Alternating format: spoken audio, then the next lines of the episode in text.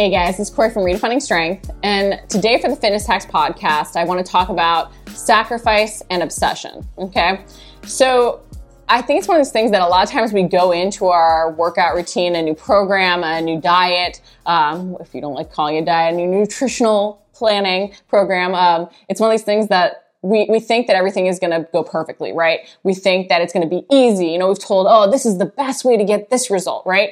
But I can tell you that no matter what goal you set, no matter what plan you implement, there are going to be sacrifices along the way. Okay. And by sacrifices, I mean a cost to it, right? If we choose one path, there's always something we're not getting to do. So if you want to lose weight, you know, maybe at the beginning you do sort of give up going out to dinner because it's not as easy for you to plan. You know it's going to throw you off your course, right? So there's the sacrifice of not going out to dinner. Maybe long term you find ways to add it back in, you find that rhythm. But to first get started, you're going to have to sacrifice things. And all along the way, no matter what goal we want to reach, and the more, the bigger the goal, you know, the greater the goal, the more elite the goal, the more we're going to have to sacrifice to get there.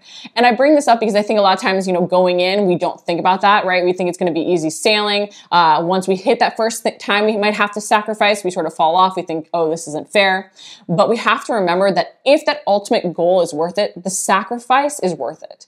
I actually brought this up on one of my coaching calls with some of my one-on-one clients. And so I wanted to bring it up here because I think it's such a, a great topic. Uh, I also use the example in that, you know, hey, I, I played division one sports in college and I had a friend who also did. And we both, you know, went into this college experience and I, I loved it. I thought, you know, I'm getting to try all these different things because, you know, I'm an athlete at the school. I'm getting to travel, you know, to play these, these tournaments and do things that a lot of other college students don't get to do. So for me, it didn't feel like sacrifice is not going to some parties or, you know, having to train when other people were, you know, going out and studying more, doing, doing whatever else, whatever fun things, right? Because studying, I guess, wouldn't be so fun. But it didn't feel like sacrifices because I really wanted to achieve the school. I liked the path that I was on versus my other friend who actually, you know, same situation, Division One uh, college tennis player. She felt like she didn't get the full college experience. She felt like the sacrifices she had to make and not being able to go out and party weren't worth the goal that she was working towards. So she came out feeling like she had missed out versus I came out feeling like I'd had this great,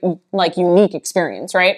So it's one of these things that along our path, there's always going to be sacrifices and whether or not they feel like sacrifices will, is really dependent on how much we really want that ultimate goal. So if your goal isn't worth the sacrifices, you need to rethink things, okay? also you have to realize that hey if this is worth it these sacrifices might not feel like sacrifices as i work towards it and even achieve that goal so that's something to consider when you're starting out and i think it's really like key that we go in with our eyes wide open when we are going into any sort of new programming or trying to work towards a goal we understand the cost associated with reaping those rewards i also think it's really key that we understand that the quicker we want results the more costs that are going to be associated with it. Okay. And I bring this up because, you know, especially going into the new year, people will set some weight loss goals and then they'll say that results aren't happening fast enough. And A, results never happen fast enough. B, if you want something sustainable, a lot of times you have to sort of sacrifice time over uh, doing more. If you want to get results a little bit faster, you might sacrifice, you know, going out for meals. You might sacrifice having that drink that you really like on a Friday night. You might make more sacrifices in that way uh, to get results faster. You might be a little bit more perfect with your programming.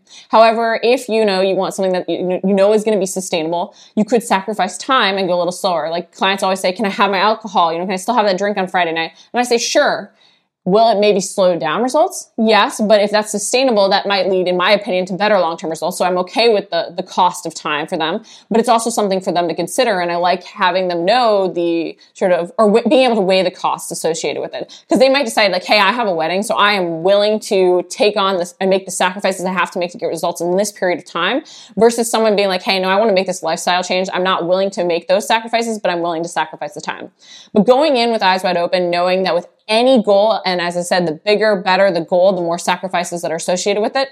let's face it, this isn't just with diet and exercise. The better off you're going to be because the more aware of those pitfalls you can be and how you're going to handle them. A lot of it, guys, in being successful is just planning ahead for the things, the setbacks we know we're going to encounter. We have to remember that failure isn't separate from success. It isn't the opposite of it. It's part of it. Okay.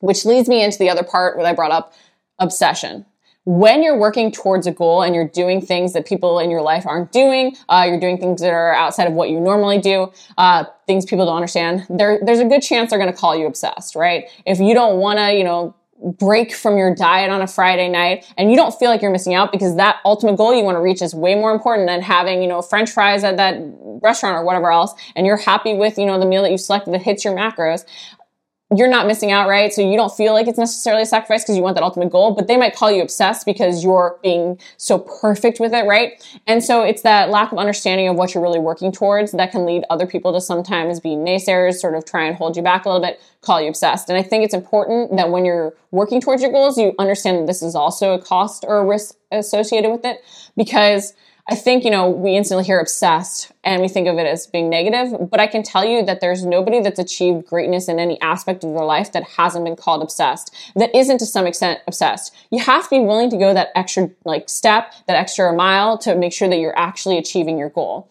And with that again comes people who won't understand that, who might call you obsessed people in your family, you know, might not understand the lifestyle changes. They might not be supportive at the beginning. So explaining why you're doing them, your purpose, their purpose, it can really sometimes even help get those people on board. Um, and as stinky as it is, sometimes we do end up changing groups as our lifestyle changes just because we want to find people that do support and understand our new journey. Okay. So if you've been called obsessed, obviously, you know, there is a dark side to obsession, which we have to be aware of, but it's also one of these things you have to re- realize, like, am I doing something that is moving me towards a goal and am I okay with that, even that cost associated with it? And if so, why is this person calling me obsessed? Is it because I just have this drive that they don't understand? Which is very possible that that might be what it is, okay? So I think it's really key that when we're going into, you know, a new program, when we're working towards a new goal, we not only set ourselves up for success by admitting the cost, but by admitting there's points where because of those costs and the different things that we're going to implement, we might be called obsessed. We might have people in our life that don't understand what we're trying to do. But if that ultimate goal is worth it, the cost is worth it. The sacrifices are worth it. Being called obsessed is worth it. Okay. And again, it's all finding that healthy balance for you, but it's knowing that when you're working towards a goal, there are costs associated. There's no perfect plan that will make you feel just like it's easy right from the beginning. There's always going to be those little blips and we have to learn how to handle them. Okay. So with any goal comes sacrifice. And if you really want greatness, guys, sometimes you gotta risk being a little obsessed. Hopefully, this helped you as you're going to start planning out your New Year's, New Year's resolutions, working towards your goals. Uh, if you enjoyed the podcast, please leave a review on iTunes and comment below if you have any questions.